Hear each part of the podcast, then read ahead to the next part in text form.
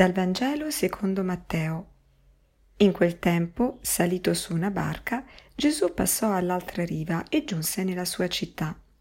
Ed ecco gli portavano un paralitico disteso su un letto. Gesù, vedendo la loro fede, disse al paralitico: «Coraggio, figlio, ti sono perdonati i peccati». Allora alcuni scribi dissero fra sé: «Costui è bestemmia».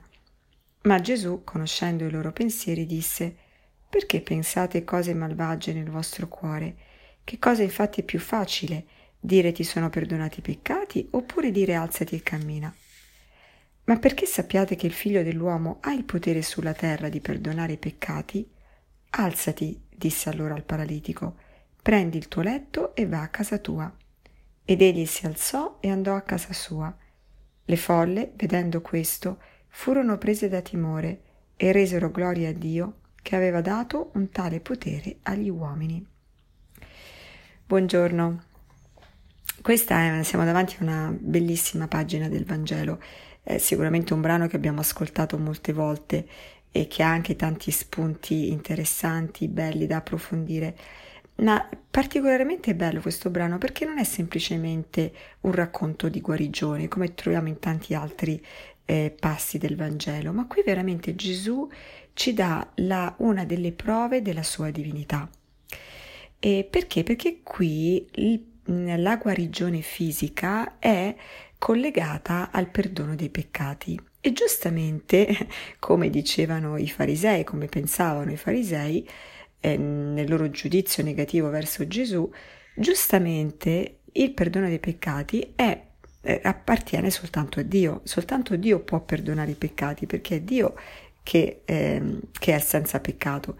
Noi uomini possiamo perdonarci l'uno all'altro, ma non possiamo togliere il peccato dal cuore del fratello, cancellarlo. E perché il peccato è un'offesa a Dio, quindi soltanto Dio può dire se toglierlo o meno, no? Quel peccato. E allora ecco che qui però Gesù, dato che si arroga il diritto di perdonare i peccati, in qualche maniera dimostra di essere il figlio di Dio, di essere Dio stesso. E allora ecco che per darci una prova che quello che lui dice è vero, ci fa questa domanda: che cosa è più facile dire? Ti sono perdonati i peccati? O dire a un paralitico alzati e cammina? Allora, dal punto di chi di, di, di Gesù è la stessa cosa, perché Gesù può tutto, in quanto Dio può sia perdonare i peccati che dire a un paralitico alzati e cammina. Dal punto di vista nostro, cioè di coloro che osservano, cos'è più facile? Più facile è il vedere, cioè più facile nel senso capire se Gesù veramente è autentico o meno in quello che sta dicendo, se veramente dice la verità o meno. Beh, sicuramente è più facile constatarlo se vediamo qualcosa. E allora dire il che il, dire alzati e cammina e poi effettivamente vedere che quel paralitico prende il lettuccio e se ne va, quello per noi è più facile, perché possiamo dire: ah, oh, mamma mia, sì, allora veramente Gesù ha compiuto un miracolo. E allora Gesù ci dà una prova che lui è anche capace di perdonare i peccati, perché dice: quello voi non lo potete vedere se io veramente ho perdonato i peccati a quest'uomo o meno, però per aiutare la vostra fede io vi dico, proprio perché io ho il potere di perdonare i peccati, dico a questo paralitico di alzarsi e camminare, così che voi potete vedere che eh, da una guarigione fisica potete arrivare al fatto che io ho saputo guarire anche il cuore di quest'uomo. Allora ecco, questo è molto bello, no? Perché prima di tutto ci viene data questa prova della divinità di Gesù. E, ma io dire, direi che questo brano è anche bello per un altro motivo. Qui ci vengono messi davanti due tipi di guarigione: una guarigione interiore, spirituale, e una guarigione esteriore, fisica. E allora qual è la più importante? Qual è la guarigione più importante? È quella interiore.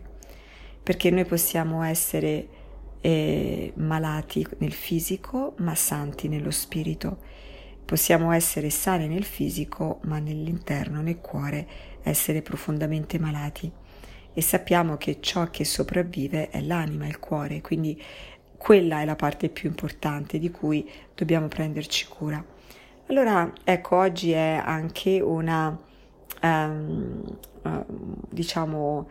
ci viene mostrata l'importanza proprio dell'interiorità, eh, della vita interiore, del prendersi cura della vita interiore. È un po' come quella frase di, del Piccolo Principe, dove la volpe, parlando col prin- piccolo principe, dice eh, non si vede bene che con il cuore l'essenziale è invisibile agli occhi. Ecco, noi nella nostra vita siamo chiamati sempre a fare questo passo oltre, da ciò che vediamo a ciò che non vediamo, sapendo che le due cose sono molto collegate, perché il corpo e lo spirito sono profondamente collegati dal momento in cui Gesù ha preso un corpo, dal momento in cui il Figlio di Dio ha preso un corpo. Quindi, ecco, ricordiamoci, l'essenziale è invisibile agli occhi, curiamo l'essenziale che è dentro di noi. Buona giornata!